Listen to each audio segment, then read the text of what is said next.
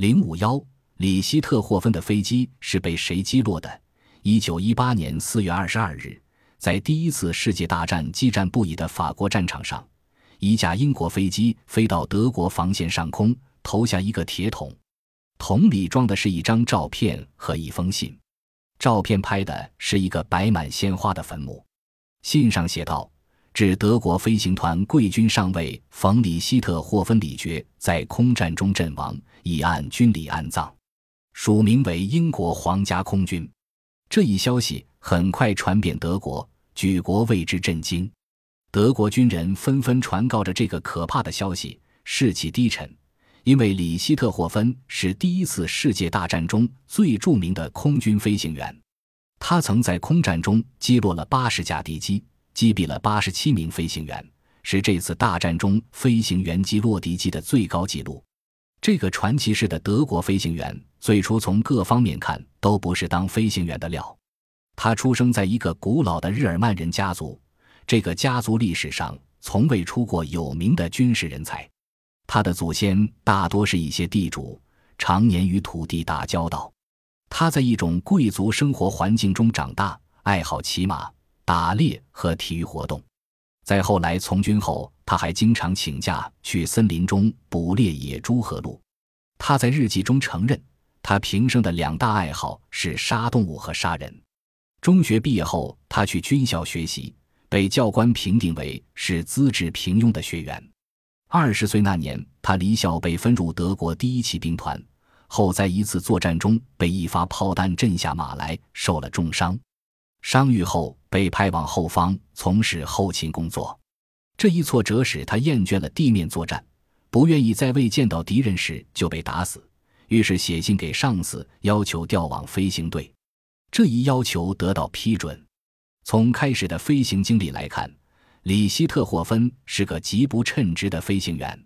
他曾在两周内由于操作失误损坏了两架飞机，一直郁郁不得志，考虑过调往其他的兵种。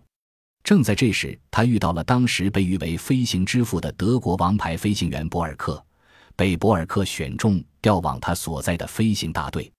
在博尔克的严格训练下，他终于成为名噪一时的飞行员。一九一六年九月，里希特霍芬投入了第一次空战，旗开得胜，击落了一架英国飞机。为了纪念这一胜利，他定制了一只银杯。以后每击落一架飞机，他就定制一只银杯，上面刻有击落飞机的日期和机型，直到银匠为他第六十次胜利用完了银子时为止。英国的王牌飞行员霍克就是丧命在他手中。仅一九一七年四月一个月中，他就击落了二十一架敌机，因而名声大噪。印有他头像的明信片在全德国出售。因为他的飞机被漆成血红色，所以被称之为红色男爵。一九一八年四月二十一日，里希特霍芬的飞机被击落。正如对他本人的评价一样，对他的死也有争议。英国皇家空军和澳大利亚军队都认为是他们击落了里希特霍芬的飞机。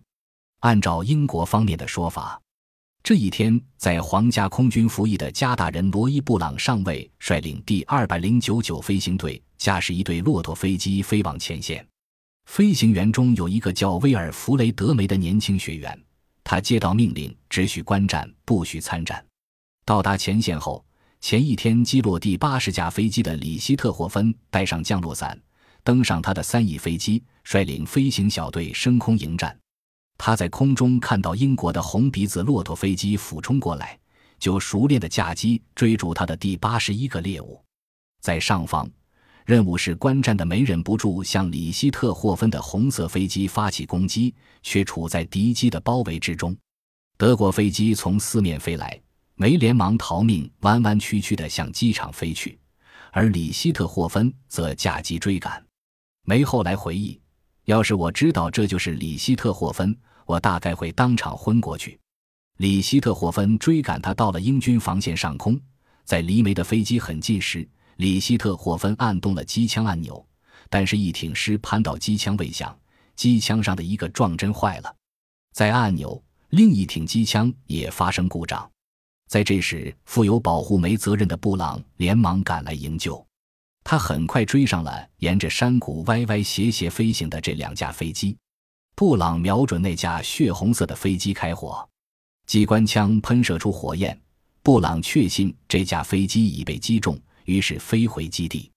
梅着陆后赶紧跑到布朗身边，抓住他的手，连声称谢，说是差一点他就要被击中送命，并说他看见那架红色飞机被击中了。过了一会，司令官打来电话，通知布朗准备领勋章，因为那个被击中的飞行员就是大名鼎鼎的里希特霍芬。布朗和司令官去空军野战医院看了里希特霍芬的尸体。他回忆道，当我走近时，里希特霍芬的样子使我震惊。在我看来，他是那么小，那么纤弱。他的样子很友善，脸特别平静，显得和善文雅。突然我感到痛苦，非常不愉快，好像我干了一件不正义的事情。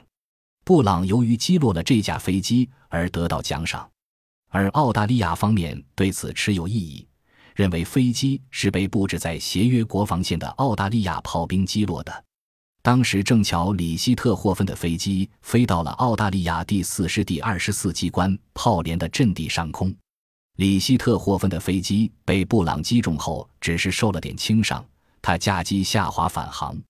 澳大利亚炮兵的猛烈炮火击中里希特霍芬飞机的前部，飞机摇摇晃晃旋转而下，重重地摔在炮兵阵地附近，起落架摔坏。澳大利亚炮兵连忙爬上飞机，发现里希特霍芬已经断气。澳大利亚方面坚持认为，这架飞机是被地面炮火击落的，是被炮手波普金和维斯顿击落的。后来，英国和澳大利亚对是谁击落了里希特霍芬的飞机争论不休，双方都有充分的理由。军事史学者卡尔塞拉和詹姆斯·瑞安写了《谁击落了红色男爵》一书，经过详细研究断方，这是澳大利亚炮兵的功劳。对此，英国学者一直不予理会，